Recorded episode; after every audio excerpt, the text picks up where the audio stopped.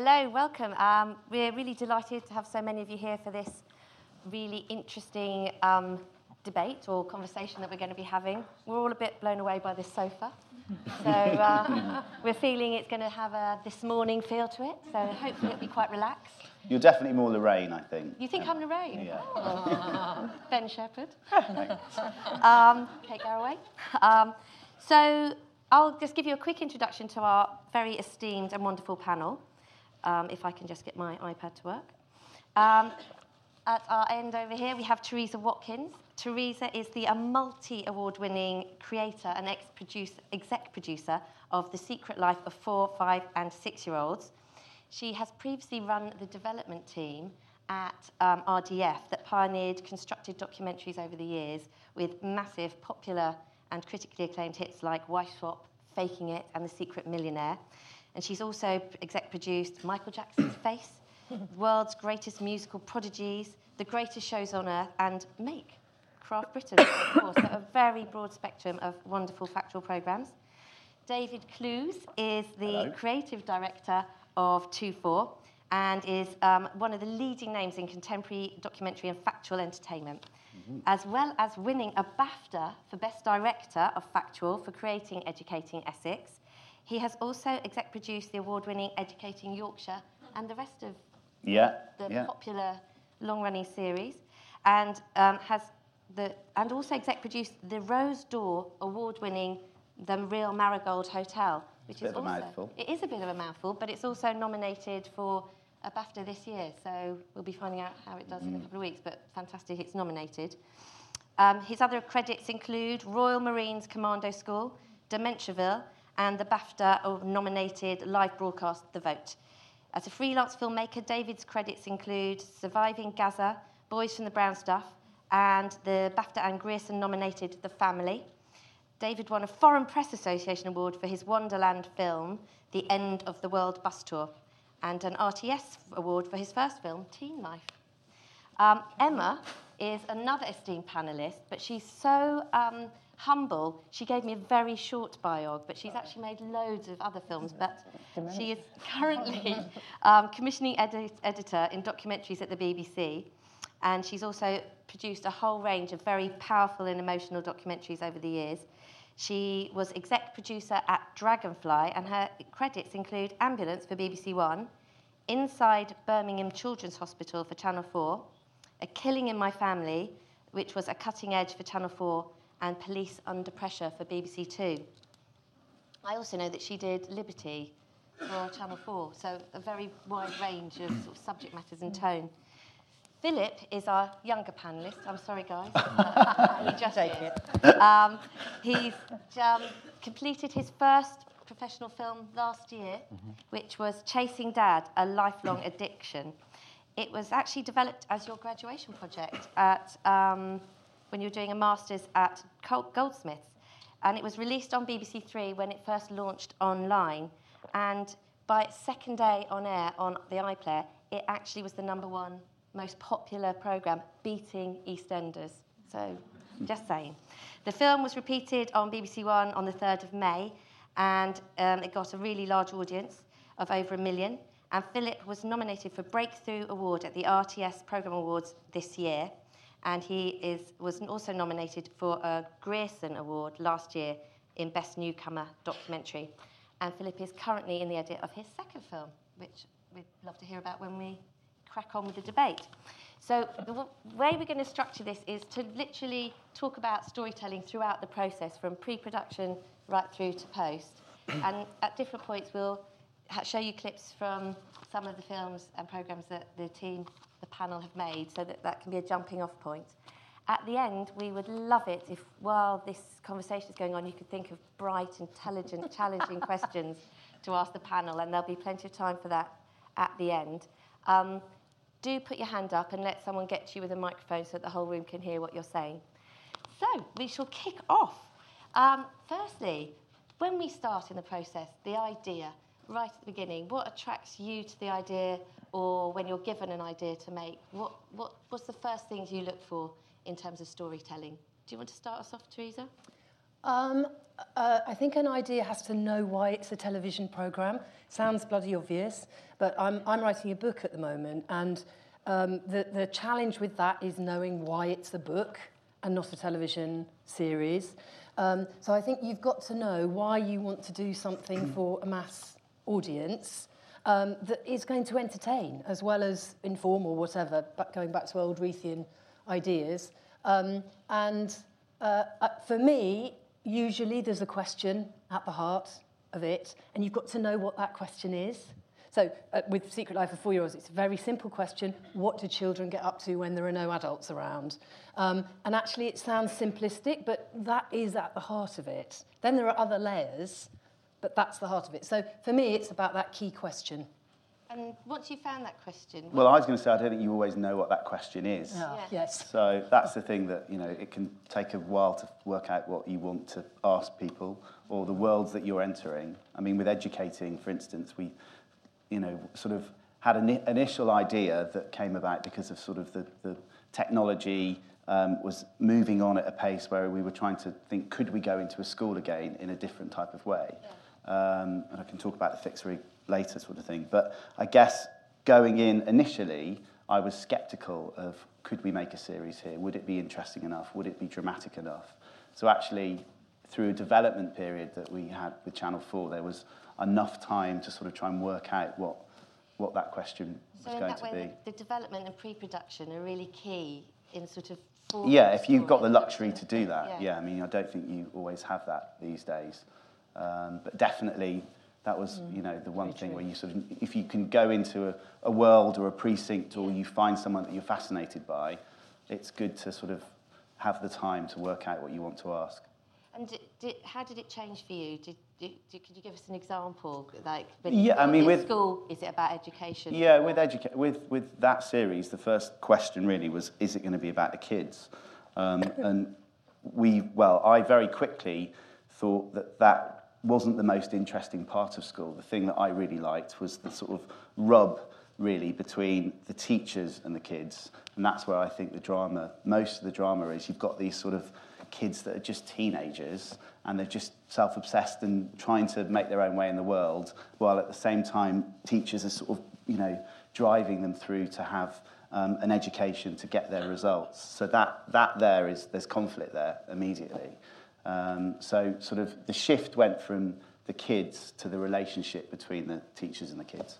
That's really interesting as well that you mentioned the word conflict. And I obviously, the conflict there isn't great big scraps, but actually, do you think in every story you tell there needs to be a little bit of conflict or Yeah, I mean, rubbing I, up against I think what's really lovely about this session is about telling stories, and I think you know w- we don't make uh, television documentaries about issues. We tell we make them about stories, and we all love stories, and so you can you the the lessons about how you tell stories we can look at into Shakespeare in drama, you know, and there are in and if you break down all those stories, there's conflict, there's questions, there's choices, it gets worse and worse and worse, and then there's resolution, crisis, and you know resolution. So you, you the the the, um, the language of stories is the same across documentary or drama or, or or anything, and I think that's what makes a good television program is storytelling. It's not issues. It's not.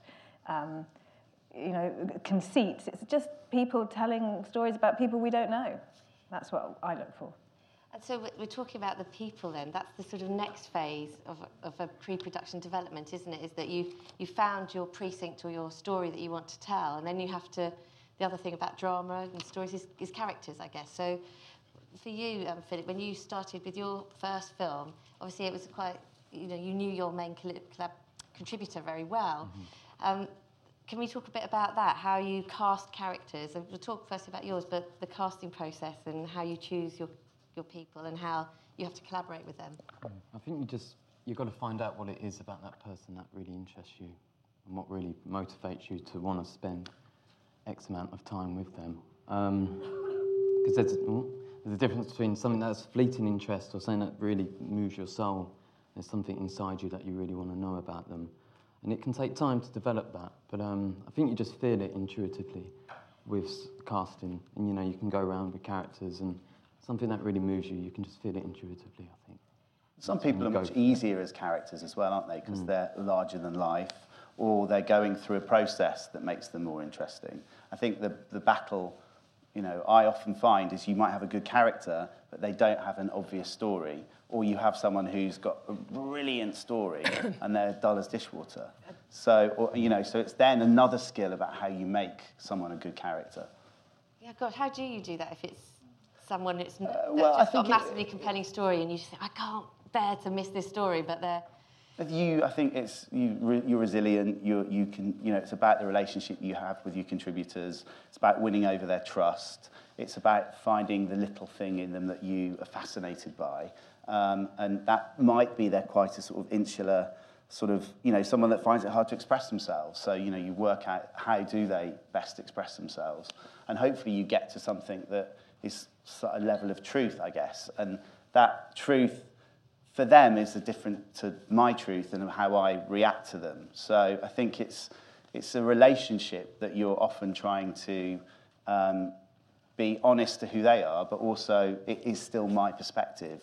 I think we're all, all pe- people who make telly tend to be quite curious people. And I think if you're curious about other people, you find something in that person that is exciting and you know is surprising and uh, questions what you think about whatever the story is or the world is that you're in. And I think it's it, we don't want telly to be full of extroverts.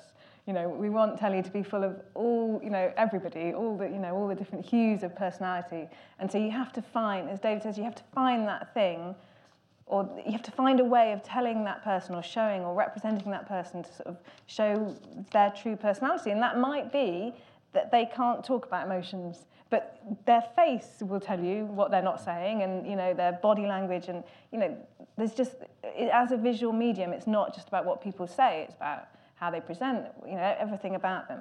Um, and so I think you, you, as a curious person, I think we're quite good at finding that thing about them that makes them unique and And, brilliant. and very often, those characters that are harder to get Yeah. to are the better ones. Well, they're the ones you remember, mm. and the moments of mm. silence, not the moments of, mm. you know, garrulous talking. And they're the magic bits that you Yeah. that strike a chord. We sometimes have characters who bounce off immediately as made for telly characters, and then actually, as you peel back the layers, there's not much there, is there? Whenever you go in somewhere, like I bet when you went into school, people always say, "Oh, I know who you need to speak to. I know three people on the in the you know on the staff who will be brilliant characters for you." And they you, you trot in, to see them, and they're, they're never the people you want on telly. No, they're always all the ones. The ones you always want are the ones that say this is a terrible idea. I've got nothing. I never to want to. Yeah, yeah. I would never do that. I would never do that. Yeah, mm. yeah. But also, I th- what is interesting is that when you find, you know, a character that you think you can do something with, and then you work out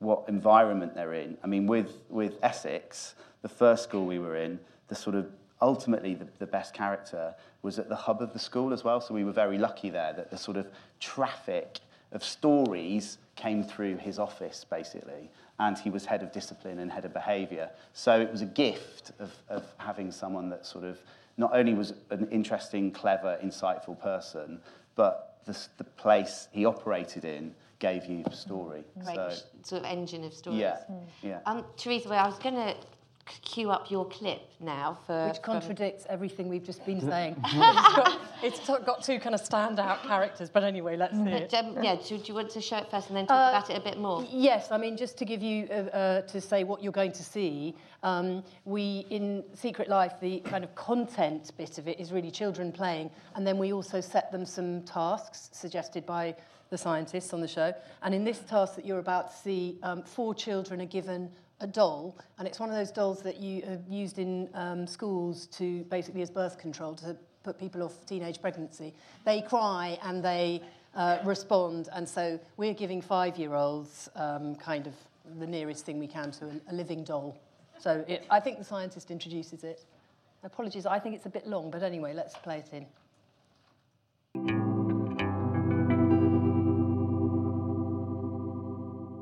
What we've got here might look like dolls that the children would be familiar with, but they're not. They do all of the things that babies do. They cry, they need feeding and changing and soothing. And you've got to work out what this infant needs with very little clues from them, just like having a newborn. I'm joking. I'm a dad. No, you can't be the dad. You gotta be the dad. You gotta be no, the dad. You can be a doggy or a cat. Do you think he might not be ready for fatherhood?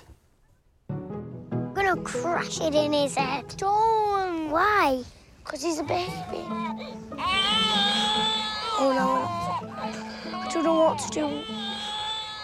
It's crying. Oh, I hate crying. I'm gonna be a doggy. You have to be a daddy. I don't. You have to. I don't. Kate!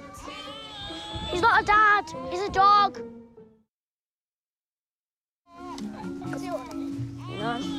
Dawn! She's kicking the baby! Stop it, Jude. Jenny, stop it! What was Jude like looking after the baby? He was horrid. Because he kicked the baby. You kicked the baby, didn't you? And it cried. I can't believe he kicked your baby. I know. That's really rude. I really, really wish we were of enough man.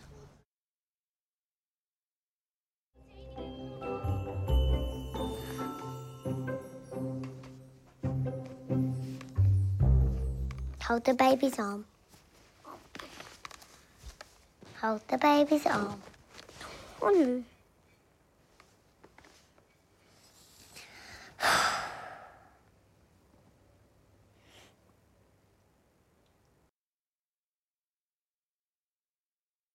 Then who's that? I like broccoli. I'll miss you, girlfriend, when we go home. Will you miss me? You said he's my girlfriend. Wait, are you his girlfriend? Are you? No. Is. Jude. Jude. Um, you're not my boyfriend. Um, um, you in the dinosaur top is my boyfriend. Seriously?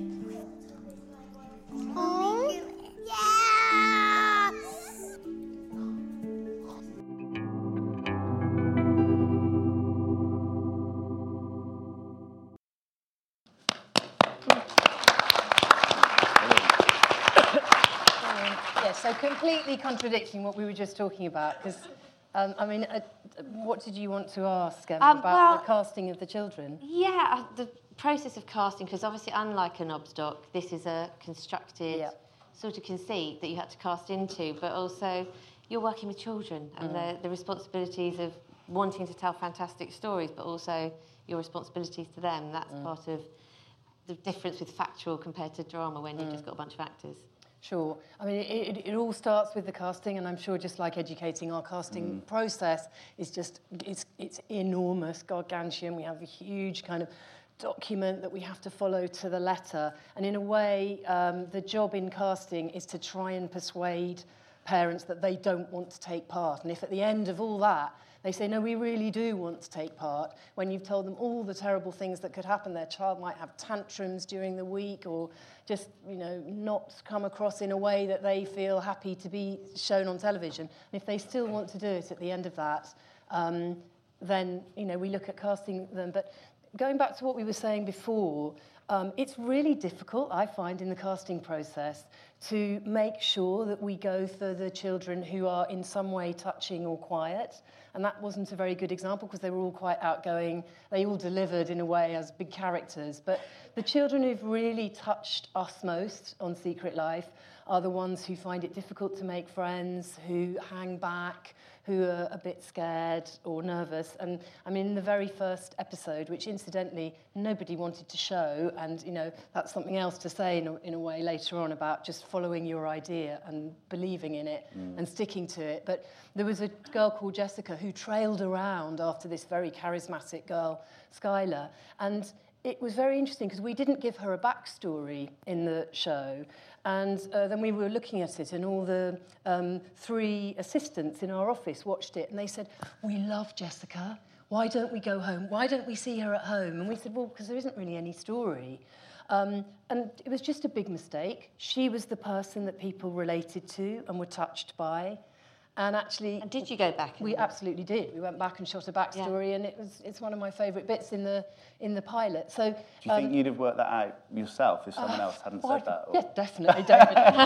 no, I'd missed it. Right, you know, yeah. I hadn't seen it. Get too I'd- close to it Yeah, and I'd you? gone for story over character. And I mean, I had an interesting discussion with an ex-colleague of yours, uh, David Brindley, and, and, and he was saying, you know, remember that character and story are different things, and it's story you're after. And I always argued that in this show, actually the character is the story. Um, there isn't much story. We've only got the characters. There's enough story though, isn't there? Like this story in that is brilliant. Mm. Well, It's they, so we couldn't have written that. You know, they kind of they were a gift. Although obviously there were ways that we helped. How much did you prepare that story, and how much did it just happen? Oh, it just happened. Literally, the minute uh, Jude, we, w- I mean, w- where you're producing it is that you know you've got a strong character in Jude, um, so you send him into the classroom first. So he immediately starts doing um, the splits in the classroom. We sent in Ellie next. We didn't know they'd take a shine to each mm. other, but she, she was very impressed by him doing the splits. And so he said, yeah, it's, fine, except my trousers are a bit tight, you know. Uh-huh. And then instantly he said, come and sit next to me. It started, I mean, it was from sight, but it was, it, what I loved about it was using all the tropes of a romance, Yeah. um, you know, down to the way they sat together with the baby. Mm. They'd seen that all on television, or- and they were borrowing it. They weren't really feeling it. We had other things in that show that w- were touch, more touching, I think. Um, and, but that's fun to look at. You know they're playing a game Yeah. with us. But, uh, and then, we, of course, we added to the story by going back and getting interviews afterwards. So that interview with the baby, that's shot later. And actually what we found with children is they're really, really good. If you say to them, remember that moment when you were doing How much this? later is that in the edit? Yeah, that's Two months in the later. edit. No, we, mm, about a month later. Yeah. Yeah. Well, the kids' brains are more alert than ours, aren't they? If Yeah. someone asked me what happened They're a month really ago, good I'd be like, oh, They're, what? they're really good. at But it is in the planning. So you have thought about your Mm. sequence. You've put in a baby that's going to cry. You've thought you've about got a how they starting meet each point. other. And you've got the right characters, and then you sit back and allow it to happen. It- And that's and it's the sitting back, isn't it? Uh, just sort of allowing the space. I mean, the preparation is all in the casting and also the thinking of the task. So when, you know, I thought, oh, I think it'd be very funny to see children with a baby like that. But then it's all about which characters you choose to put in there. Now, we put Jude and Ellie because something was already developing between them. So you know you're going to push that and you want a story arc. And you're not just giving each child a baby and seeing how each child reacts. We You're putting them in as couples. Yeah, exactly. Yeah, Which yes, is, yes. is also True. the clever twist, isn't it? Yeah. You're making it like they're playing mum and dad, which Mm. is... Well, that's Or dog you- and cat. Oh, dog and cat. honestly. um, could, you, could we show a bit of a clip of Philip's next? But um, it would just be interesting how, you know, with this, the process of four, five, six-year-olds, there's a, there is the ability to produce sort of scenes and stunts, but it's very different with your film. Mm-hmm. So do you want to talk us through the clip that we're seeing, and then we'll talk about it afterwards? Can we do it the other way around? Okay, Yeah. let's just run VT. Mm-hmm. Yeah.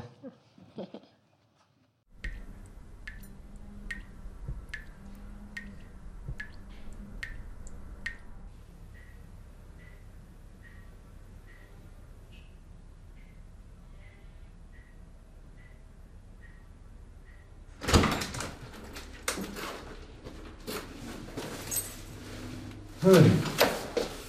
Hello. Hiya. That was a long five minutes. No, I got talking to me an A worker. Oh, I guess, uh, yeah, I'm, see her at the pub. Then as I ran into the shop, uh, Philip, Philip, so I turned around and of course it's me and A sponsor. Oh no.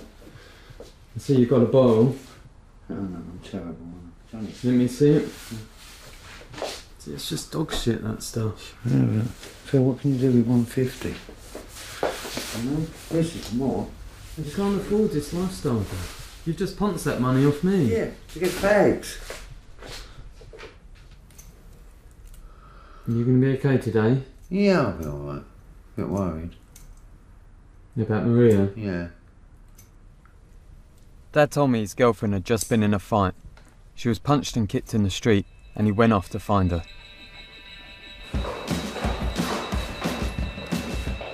I ignored his calls that week, but he kept phoning me. When I finally answered, he told me he was close to using heroin again. So I went back the next day.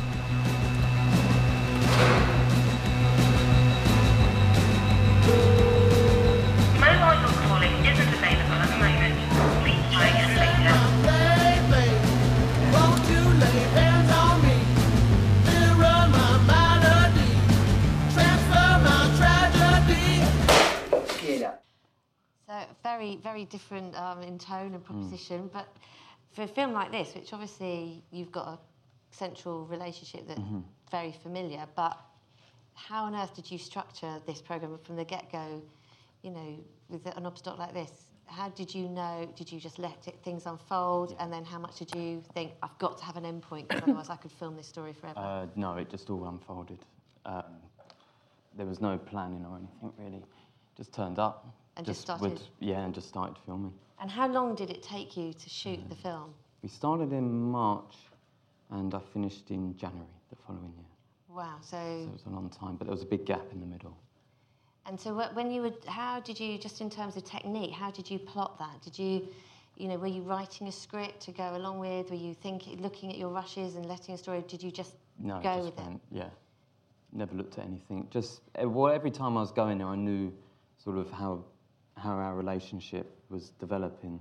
So I had a central question every time I was going to film, um, and then I'll just let it let it go from there, really, because Yeah. you never knew what's going to happen. Yeah. That's the whole magic of, of filming and television. You don't really know where it's going to go, so you just follow follow the story, follow the lines, and just go with your intuition. I think. And, and then with building around that, you obviously knew it's dad, Mhm. but then there's all these other characters. Did Mm. you, how did you um, collaborate with them? Did you sort of, as people coming in, you were having to sort of get access as you went along? Yeah, they just rocked up, and I had to deal with it there and then. Yeah, and how did Yeah. they respond to the fact that suddenly you're filming this and They were just, what the fuck's going on? They were just completely perplexed Mhm. and they just had no idea what was going so on. So you're building a sort of big Mm. Greek chorus of extra characters as you go along? Yeah.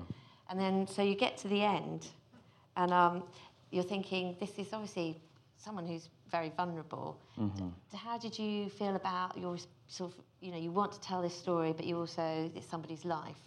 Did Mm. you, um, how did you manage that? Well, at the end of the film, it, it turns and it is much more of a reflection on, on the effect that it's had on me, that relationship.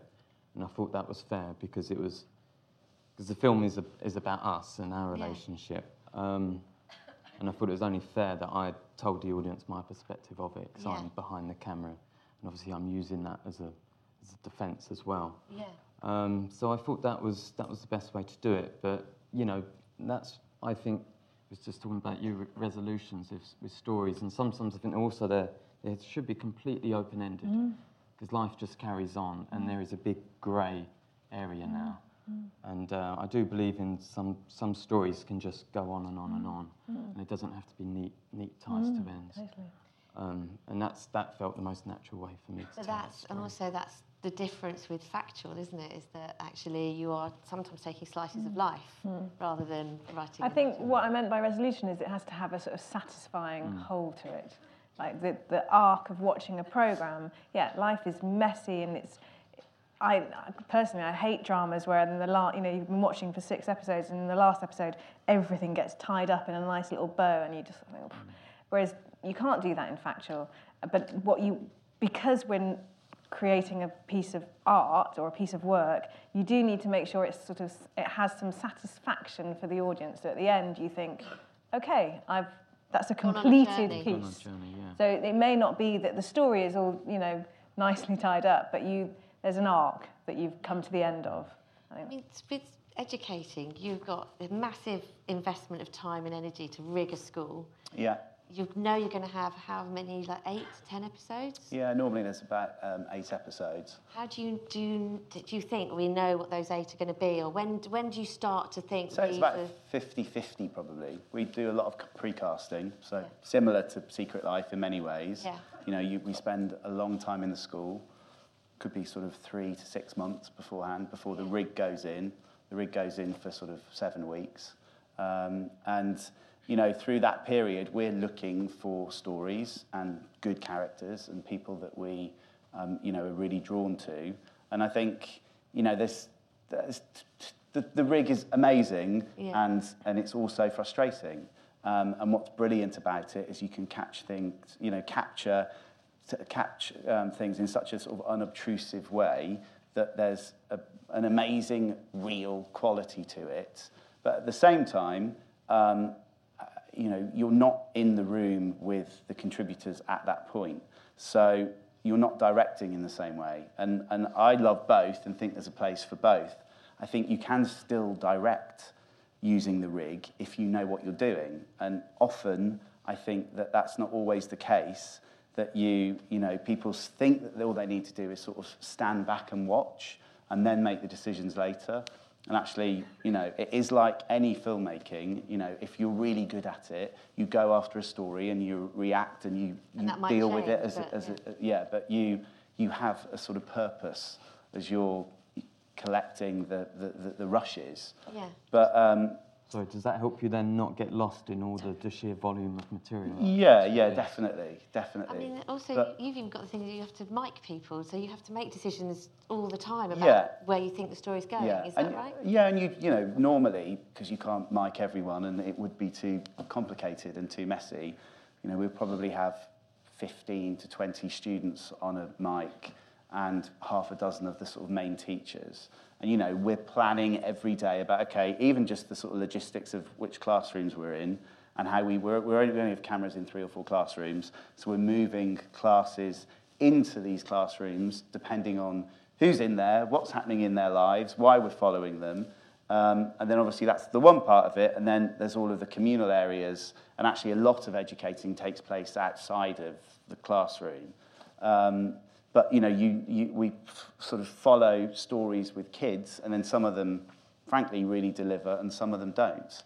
Um, So and every day you're having to react to that, and it's the story that drives that for you? Yeah, thinking, both. Oh, this is unfolding, Both. we better change our plan, or... I mean, both. So I guess, um, you know, there's the sort of stories that are going on in the kids' heads and sort of the, the everyday bits of school life. And then there are things that just happen and we're reactive to. So, you know, some of the best episodes are kids that we've never actually really spoken to beforehand, but they've got involved in something and it could be a fallout or a, you know, a romance that's gone wrong or, you know, generally they're the more dramatic end of school. So it could be a fight, um, you know, so there's those sort of things that we can go, okay, well, we can try and tell that in a responsible way. Um, so it's, I guess, there's sort of, you know, both bits going on at the same time. I think time. that's the hardest thing in documentaries and something you learn over time is when to have agency in the story and when to sit back. And mm. it, it's, it's all this. And so, yeah, and, and sort of the, you sort of look at the phrase observational documentaries and you think, I, I'm just going to observe. But of course, every decision you make is editorializing, you know, deciding when to, to go and film. It, that's editorializing. You're making decisions about which scenes you're going to show and which scenes I, I won't go and film today. Everything we do is you're having an agency in the story. And so you have to be really sort of clear that actually it's not just a mirror, we're not just observing, we're, we're part of it. So knowing when to get involved and produce a bit or make decisions, and knowing when to step back and allowing life to be sort of much more extraordinary than you could ever imagine and you know much more sort of stranger than fiction knowing when to do that i think is the is the constant battle isn't Mm. it that we all And also, have. then when you take it into the edit, you make choices again. So the Yeah. footage you get isn't the story you tell. So, Mm. you know, where you enter a scene or where you leave a scene, or there could be multi perspectives that you've taken on that day, and actually you only then decide to tell the, the you know one side of the story at that point. So they're all choices, which are Mm. great. It's what's amazing about being in the positions we're in. You know, we can tell stories, and it's that's the exciting thing. It's fun on the rig as well. Sorry, uh, just Yeah. briefly. Um, um, I, I- you know, personally, I love rig because as an exec, you've got a very big role because on the day you're deciding, you know, how long to run to let a sequence unfold for. Obviously, talking to your team. Yeah. But compared to being, at, at, you know, back at, you know, HQ and getting a call from your PD, it's very exciting um, to be on the rig because it's happening in front of your eyes. And you, as Emma says, every decision you're making has an impact on the story you'll be able to tell. I think that's quite an interesting point. Sorry that it's not in our list of things to talk about, but the, the role of that when you talk and when you don't talk as Mm. well as a program maker, which isn't Mm. in drama, that but the storytelling is about a dialogue. Yeah. Whether it's uh, and I think didn't you evolve that with the rig, the first family? There was no interviews. Yeah, no and interview the role of the first family, and then I mean, I found that frustrating because I wanted to get inside people's heads, and I guess as a as a filmmaker where I had a camera on my shoulder, I could ask questions, but when you're you know capturing the, the footage in a different type of way, you're not able to do that. So I mean, the, the process is still, there's a lot of producing that's going on, and the team are in the school constantly and having conversations with everyone and, and still doing all of the normal relationship work that you would do, whether you were filming it with a single camera or multi cameras. But um, that you know that, that, that the insight you can then get from interviews to then sort of get inside people's heads and ask the questions that you can't ask in the room Yeah. because you're physically not there. And I think as the series for me has gone on, occasionally when the, the team haven't understood that, they have felt like you just get everything and then you make those decisions in the edit. And actually that's a mistake. So it's still knowing that, okay, this has happened today. Let's go and talk to them in the moment. Let's get them into the, in, you know, into, Into into the- the interview pod and, and Reflect. and reflect, yeah, and give the insight. That And how much, in let's say educating, how much um, of that is shot in at the mo- at the moment it happens, and how much is afterwards with your interview? Yeah, both. I mean, the same thing in that terms of once we're in the edit, we'll go back and we'll Yeah. do lots of interviews. And the truth of it is that, you know, we make the teachers a much more interesting version of themselves. and, and it's the same with the kids. I mean, people normally criticise telly for looking for the, the, the worst bits in people. And actually, we genu- generally and genuinely want the best good. bits. And, you know, they need help with that. So making them more likable, making them more insightful. And, you know, it's, Well, we're all always that moment in the complicated, aren't we? When you go, oh God, we've got we've got to keep the viewer here because otherwise Well- they're, they're really unpleasant. So you've got to spend an hour with these people. So Yeah. you want to draw them in with yeah. And you've the got a best version. huge responsibility because these are teenagers who are on social media. And Yeah. I mean, I, I can't imagine that because the children on Secret Life, you, you're dealing with the parents. And Yeah. some of the things that are said about the children are unbelievably horrible. You know, I'd like to kick that cunt in the face. And you just think, sorry, that's a five year old. But I would find it really Mm. Yeah, it's really difficult. It Really. is, is very to think that your contributors are on Yeah. that as well. They take Big a still shot of someone and put it up next to a cartoon character, and you know, I mean, it's vile. So there's, I mean, it's about the relationships again, and, and holding their hand through that process. I'm just looking at the clip for Philip's there. What, what I love, and I think probably all of us at some point in an edit, there's that moment when the director is speaking and ask a question. And it's like, it's not that you're actually asking, you're not producing your dad, you're, you're just saying that thing about the fags, going, you just pounced that money off me. Mm-hmm. And that, mm-hmm. that tells you more than anything because mm. it's about a relationship there. So mm. sometimes those are the moments, aren't they, that mm. come up. And again, you can't script or plan those. No. I love those direct, you know, well chosen directors' questions. Can I just ask you, Philip, why you wanted to make the film in the first place? What your um, motivation? I don't know if there's a simple answer, or maybe it's too Um, uh, don't know. It was just in my head.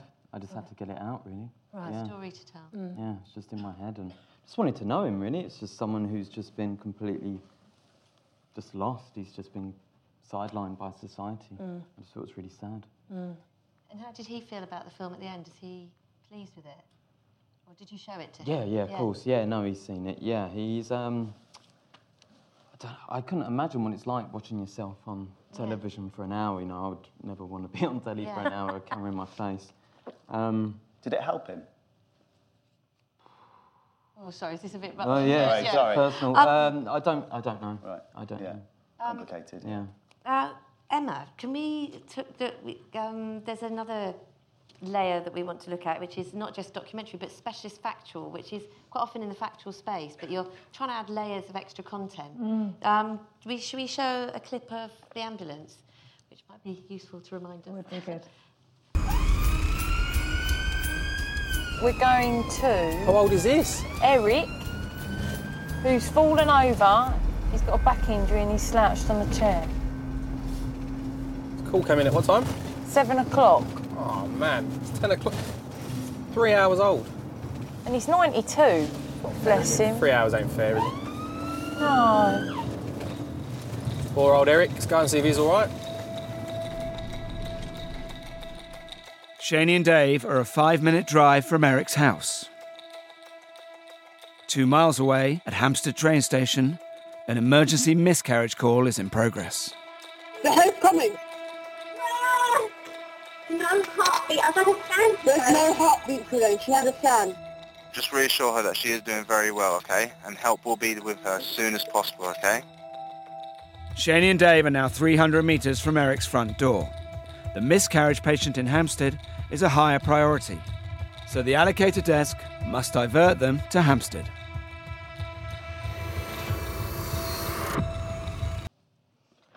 Yeah. So what we were trying to do was, I think often in documentaries, you, you tell a, a small story, you go in, you go in close to try and sort of illuminate a bigger thing.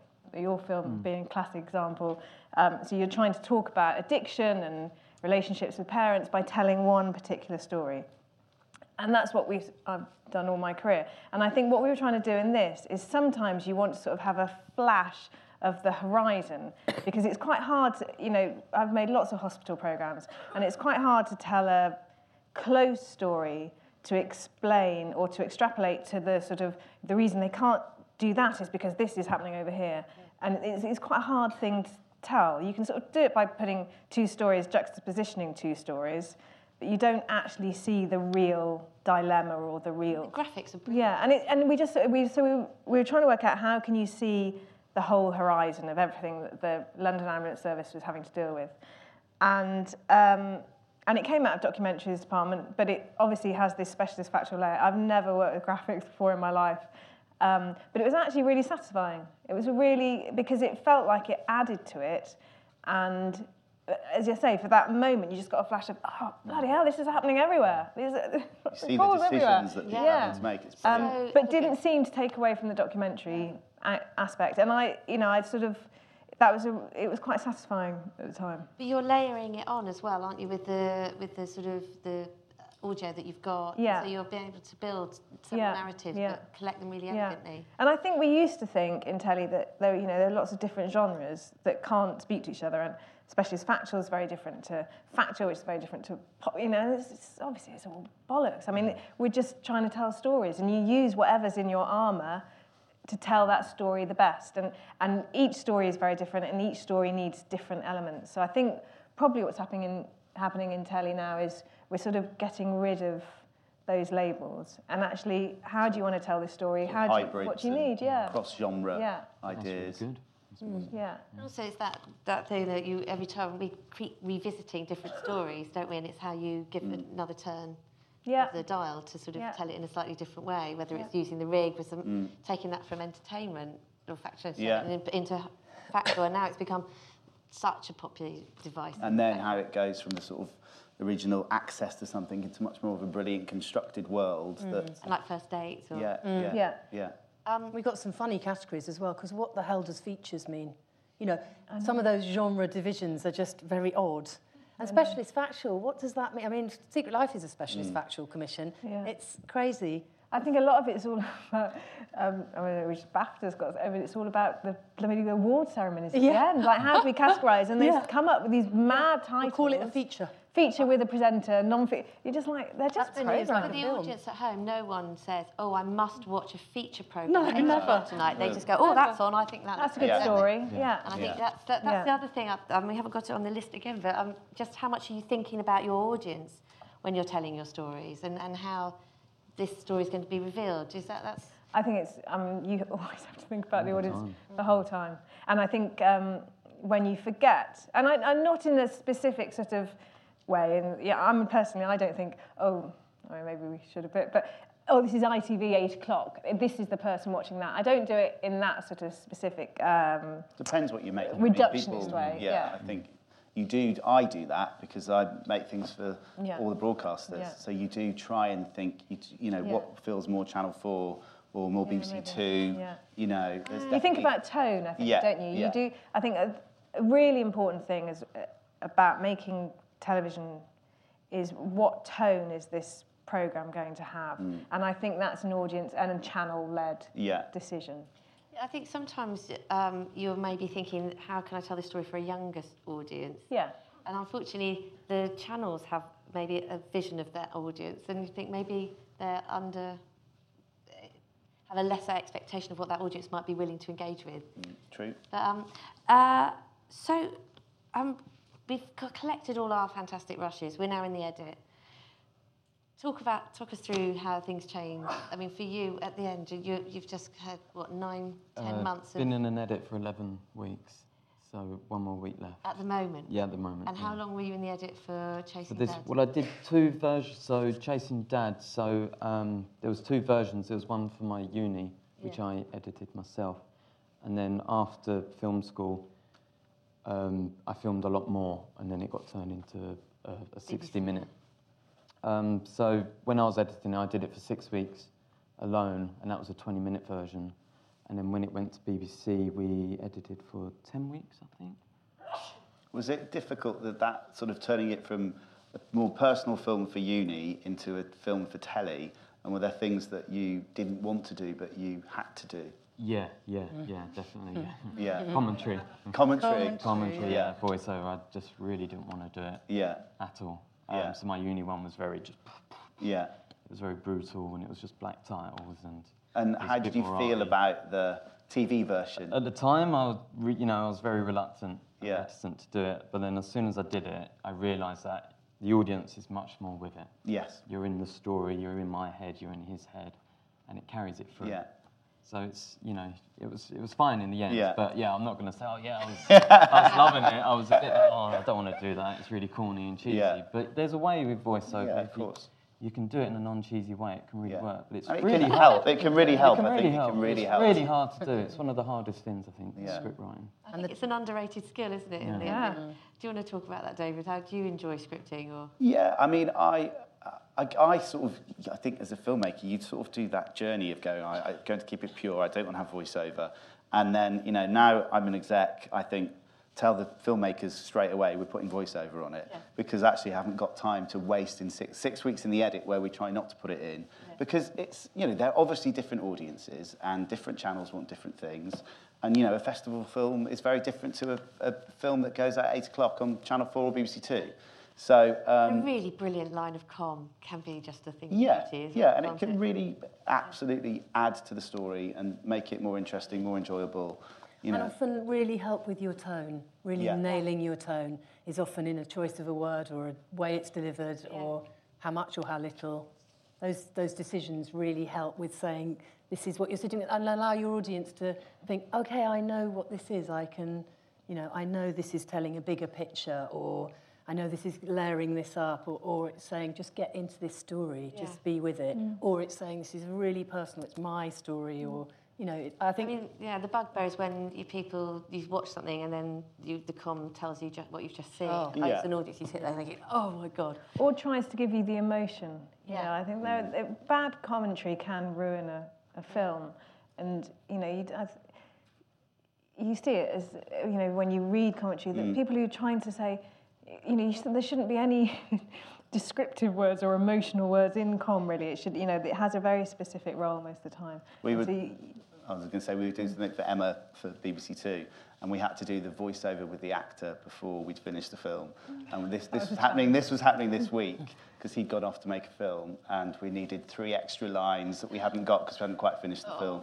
But we did manage to cobble the lines together Oh from across a series of these. So if you Oh. watch the final episode next week, if it- it. yeah, yeah, it worked, Should but play a game of you get it, the- yeah. the The slight intonation, is, yeah, but it worked. Excellent. Um, so have I? oh, You've all. Oh, David, we haven't shown your clip. Ah. So um, what do we? Do, do you want to describe? Well, I guess it sort of talks uh, to what we've been saying about educating, really. It's from the first series, and it's my two favourite characters. So it's Mr. Drew, who I think is, for me, is still the standout star of every series, partly because he is this incredible character, very passionate, very clever, very insightful, but also at the centre of all of the action. And he's dealing with a very stroppy teenager called Molly. And she was, I loved her as a character, but um, it was difficult to find the story. But actually, she went on a school report, and that was a starting point for working out how the sort of beats of a story you need. So, great character. She comes in with, sort of presents with a challenge, but for the teachers, it's about how they can get her through her education, basically, and the sort of challenges she presents to them. So it's then sort of working out, okay, what are they going to do to help her get there? So we've got much better as the series have gone on about going, okay, this is a problem, these are the challenges. Can the teachers put those, overcome those challenges, and can the students either sort of pass or fail ultimately in a sort of simple way, I guess.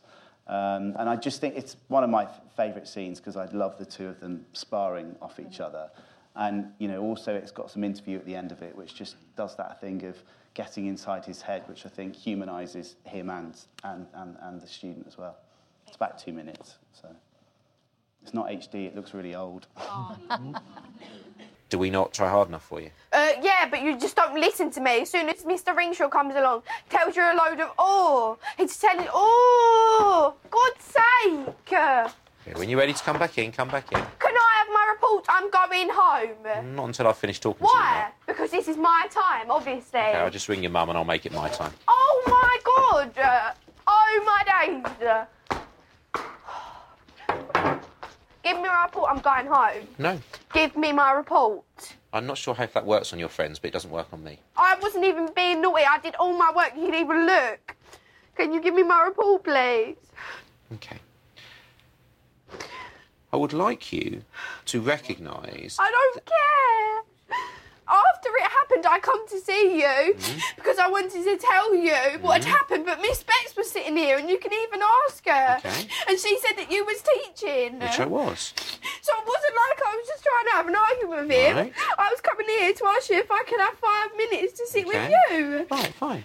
And if I'd been here, then that would have happened. Well, you're looking at me like I'm some sort of prat. I absolutely am not. If I thought that, would I still be trying to have the I'm not conversation being with you? horrible, but I, I'm not happy about something, but that doesn't matter because. How does it not matter? No, can you just hurry up? I'm really fed up of talking about it. Perhaps we will talk about it tomorrow. You really don't swear as much as me. Uh, don't need your comment or input in any way, shape, or form. I'm sorry, but I am Not, on her no, side. no.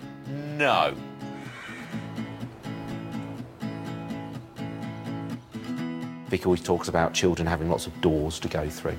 And every time they get something wrong, they close another door. And I always see that with someone like Molly. She would slam every single door shut in her own face until there were no doors and she was trapped in the room, to be honest. Your total inability to have manners shames you. So we've got to constantly running around the room, pushing the doors back open again. And then she'll shut them again. But eventually we'll hold them open by a crack and they won't shut and they'll be fine. So she can do whatever she wants to do, but not on her own. Not on her own. Mm, so good.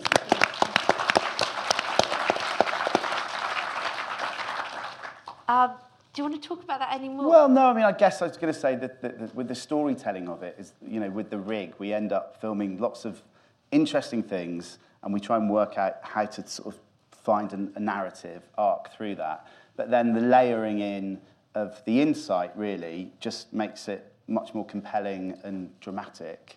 And then you know, you can then use the sort of montage bits as well of how you can sort of build a story, you know, from not just the scenes and the actuality you get, but then the little bits that you get in an edit that can, you know, turn it into something really Just watching special. that moment play out, though, it's just Yeah, yeah. gorgeous. Yeah. Um, I'd really like to throw the, the conversation open to the rest of the room. Is that okay? Of course. Excellent. So, does anyone have a question they'd like to ask the panel? Um, the first hand I saw there was right in the middle of the row. Can we get a microphone to the girl with the, I think, stripy greenish jumper on? Hello.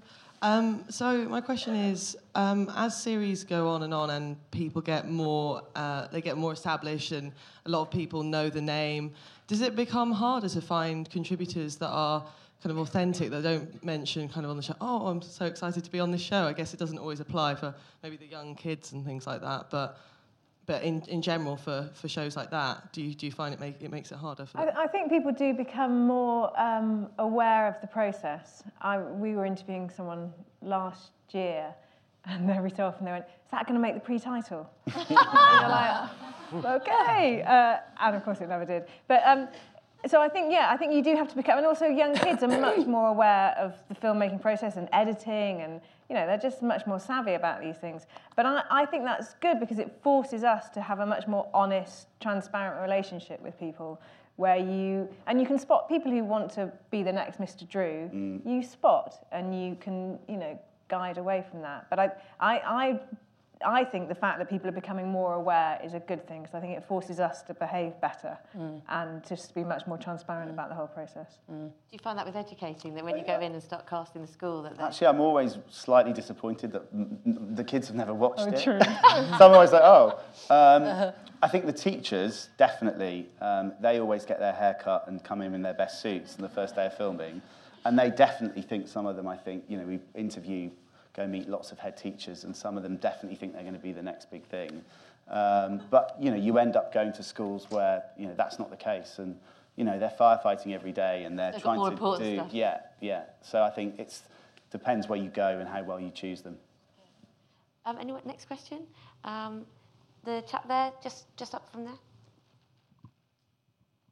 Hi. Um, I wonder how you go about um, picking subject matter. So, um, an example would be um, I'm connected with criminality, and I'm seeing a lot of stuff come out which is about gangs. And when I watch them, I feel that it's in some way trivializing a serious thing that I've lived through. Um, how do you pick, you know, go about choosing what subjects and how to tell those stories, in fact? Um, yeah, Emma.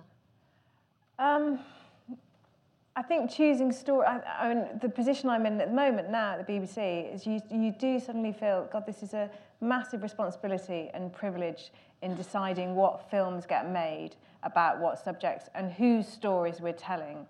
And I think the challenge is to make sure that we're hearing, and I mean, on, in the country at the moment, you do feel like, God, there are so many people, just we don't understand each other. The 48 and the 52, there's no communication between us. So you do feel like that, particularly at this time, stories and telling stories from other sides of the fence is a really, really important thing.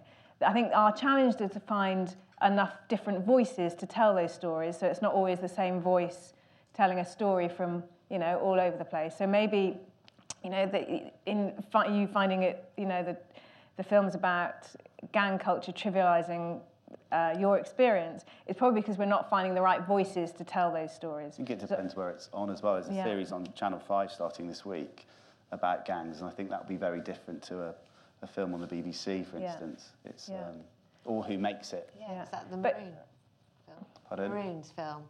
Uh, I just Um, yeah, there was a film by about gangs. I don't know. Did you see that one on Channel Five? And they, what they did is because they felt exactly that that actually quite often people making films about gangs are the program makers who have a viewpoint. They put it. They literally set up a drop-off point with a load of GoPros and gave it to the gangs to tell their own story.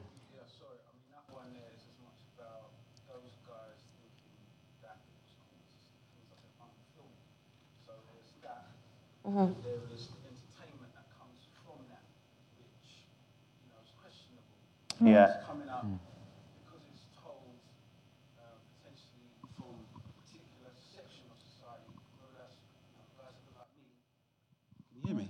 Um, Yeah.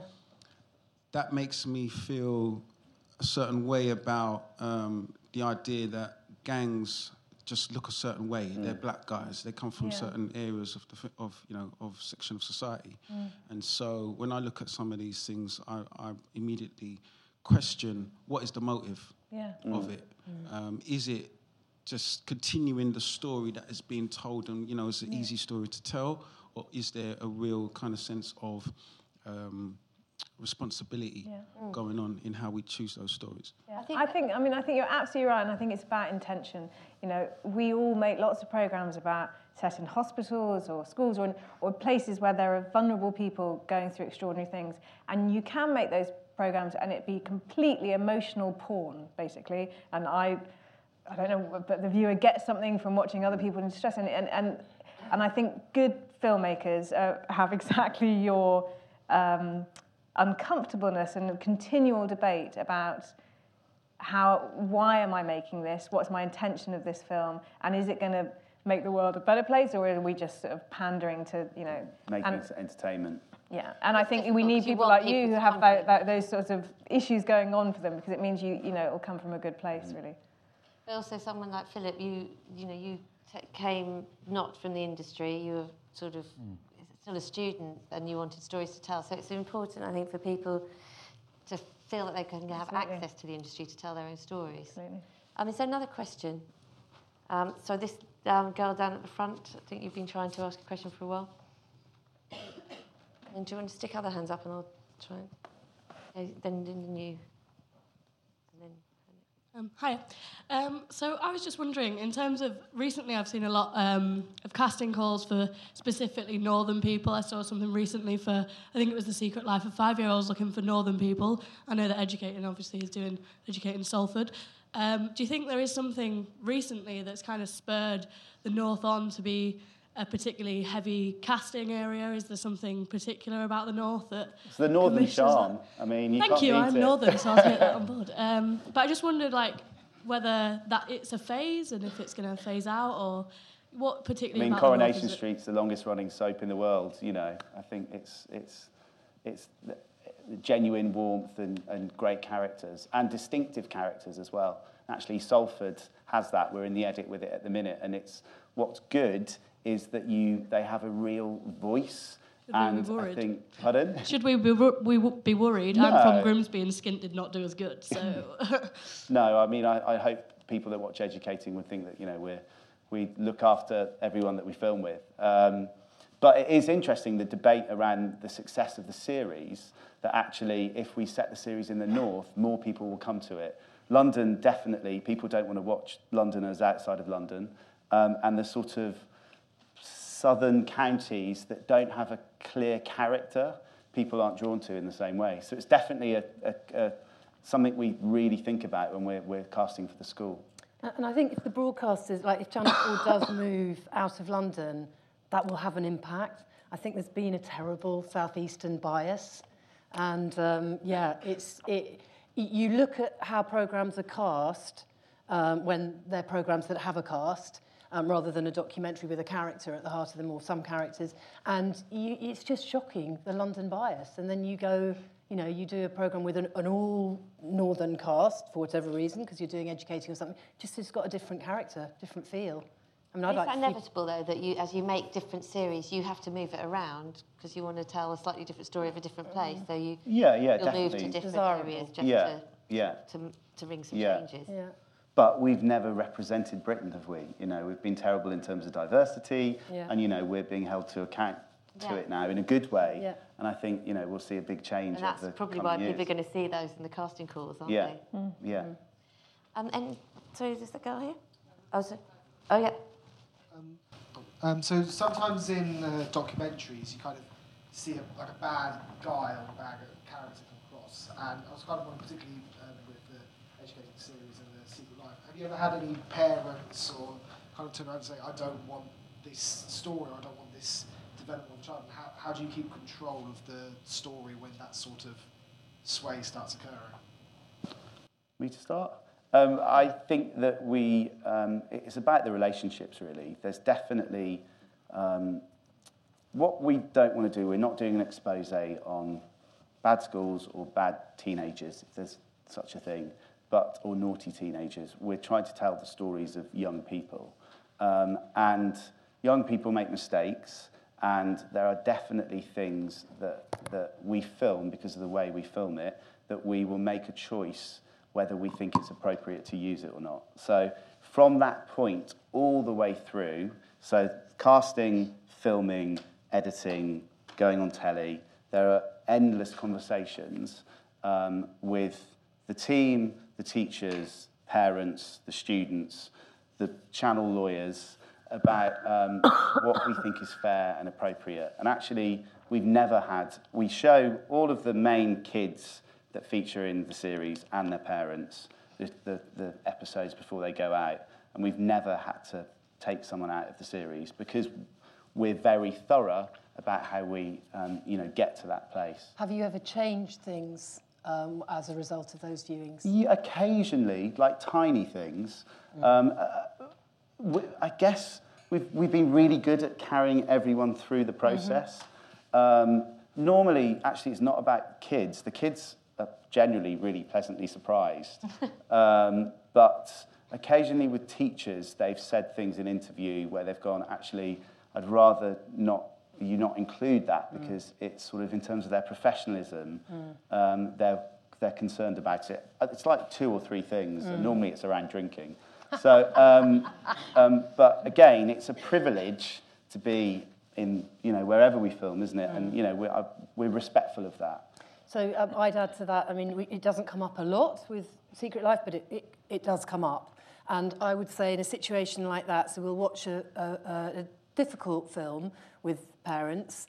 Um, and if there's something that they really want taken out, then, then, then that's when it goes to your responsibility as a filmmaker. You have to really ask why you want that bit in and why it's important to you, question that, and if you really believe that it's important to tell that story, then it's about taking those parents with you, making them understand why it's important. But usually I find it's about listening. If people have an issue with a film, it's about really listening to the detail of what their issue is. And it never normally is the thing you think it's going to be. It's totally unexpected. Like we had a child who said brilliantly in a piece of play, she was being excluded from something and she said, a curse on your baby. Uh, it was genius. It totally kind of inhabited the world of fairy tales. It understood how stories work. Parents hated it. And I said, it's fantastic. But I thought, right, what are they hating? And, and we basically put some more of her in the film so that it balanced it. And then they were fine with it.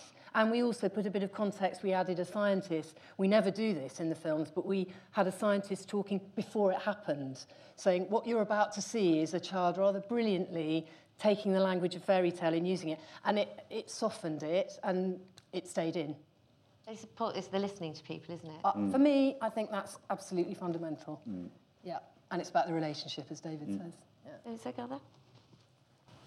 Um, okay. Uh, do you have a moment where you were developing a story and you had to walk away from it, um, as happens sometimes in factual, and what triggered it, and um, what did you learn from it? Um, I've had to walk away from lots of stories, and it's it's if you feel like you can't tell their story in a way that's safe for them normally. Um, if you're following a you know someone who's who becomes more and more sort of unattractive to the outsider, you know, to the to the viewer, and you know it's you can't tell it in a safe way. You know, it's an amazing story and what they've done is amazing, but um, you wouldn't be able to keep them safe, or you wouldn't be able to do them justice. By Or they're too vulnerable? They're or- too vulnerable, and um, yeah, so you, you have to walk away a lot, I think. And that, again, that comes down to sort of, uh, it's what you were saying up there, you know, it's about your sort of integrity and respect for the, for what you're doing, really. And it could be that within a film that you then don't include that story, or sometimes the Yeah, whole. or, or you don't. I mean, uh, we made a, a, a film last year about children going through bereavement who'd been bereaved by murder and manslaughter, and um, sometimes you don't tell their full story. You know, sometimes you you can tell the story of a ten-year-old whose father killed their mother and then killed himself uh, while you were asleep upstairs, but you don't tell a bit about the abuse that she suffered, or you know, you can you, you just have to be mindful as to what you what the, the intention of the film is and what you need to to to make that film and what you what's just tittle tattle in a way and what isn't necessary and how you can do it and keep them safe. Is that what you're finding, Philip, with your latest film? Yeah, I, what I said to people was because I met like hundred people. So can you just say, say Uh, so yeah, I've just been making a film inside a rehab and for, for BBC, and um, I was there for a number of months, and I met about hundred people, and when I was casting and everything, and people who I decided to follow, I always said to them, if there's something you don't want to be aired, there's something you don't want to talk about, that's fine. Just tell me what that is, and it's no one has to know that. Yeah. And sometimes, you know, something would happen, and a day later, be actually, I, that, that thing that happened, I don't want that to be on telly. Yeah. And it's fine. Six months down the line, it's a different conversation. Yeah. But um, you've always got to have a transparent and open relationship. Um, is there one there? Hi. That's fine. um, my question is to Philip. Um, I was wondering how you got your student film to the BBC. Um, what was the process, and do you have any advice for people that might have access um, to a story or have made a short film, what they can do with it? Because it's quite scary and confusing if you don't know. Yeah, sure. Um, so how did I get it to the BBC? yeah, like how how did you take your 20 minute film to the commission and get it commissioned and all that? Yeah, sure. Um, I, I sent it to uh, ano- another filmmaker who had done a film of similar subject a number of years back, and she was extremely helpful for me. And she basically held my hand and uh, walked me through the process. Who was that? Uh, Jane She'll Treays. Send everyone emails. there. She's gonna be inundated. But yeah, I was, I was very fortunate. But I, I wrote to her specifically because I was. Some people would advise you just to write to everyone, every production company, every filmmaker. You know, there's hundreds, and you, it's just not going to work. I was just very specific about who I wrote to and why I wrote to them, and what I wanted from that. I think that's very smart, actually. Isn't Mm. it? It's very flattering if you Yeah. feel someone's really reaching out to you specifically. Emma, some Can I- extension of BBC. How would a young filmmaker get there? Well, just to, to add to that, so I mean, lots of broadcasters do this, but uh, we're running a new directors scheme, which is specifically for people who haven't had, haven't uh, got any sort of directing experience for in broadcast, um, which will open again in summer. You're very welcome to apply, and you apply with an idea for a film, but that doesn't have to be the film that you go on to make. Um, you, can, you can make another film, and you get put with a very good production company like these guys, and you get mentored all the way through the process. Um, and throughout the process, there's sort of lots of masterclasses from brilliant people like Peter Dale who take you through it and help you. So I would advise you to apply for that scheme. Thank you. And do you like? Does it matter if you're really junior and you just shoot kind of on your own and you haven't? Do you know what I mean? It was about talent. I mean, we're just looking for really talented people, and we're looking for different voices.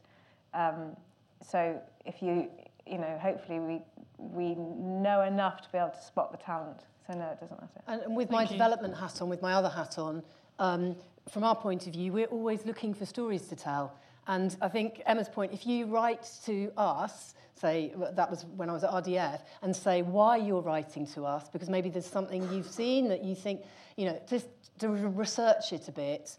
Um, people are hungry for stories out there, and if you've got access to a story and a way of telling it or experience because it's your story, that, the, that gets listened to. And I think it is, that's the. Um, I've run development teams before, and it's getting something that feels like it's been written to everyone, dear madam, you Mm. know, type, or, and you think they haven't bothered to see what the sort of programs you make and your backstory, you're less likely to read it with interest.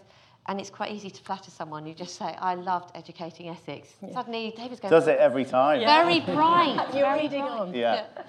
So, um, uh, one more question, and then I think we have to wrap up. Thanks. Uh, sorry, this girl here in the orange. Hi, it was just a quick one further on from relationships as um, contributors. Um, do you think it's really important to kind of manage a relationship in terms of having a having a distance or a professional set of boundaries? I mean, specifically with you, Philip, um, because you had that connection already with with your contributor, which sounds really like Yeah, a yeah. horrible word to use. Um, just because the stories uh, that a novice like myself would, would make would normally be people that you know. And I think it's hard to kind of manage that because you're already close to them and you already have a relationship. And how, how, how do you tackle that?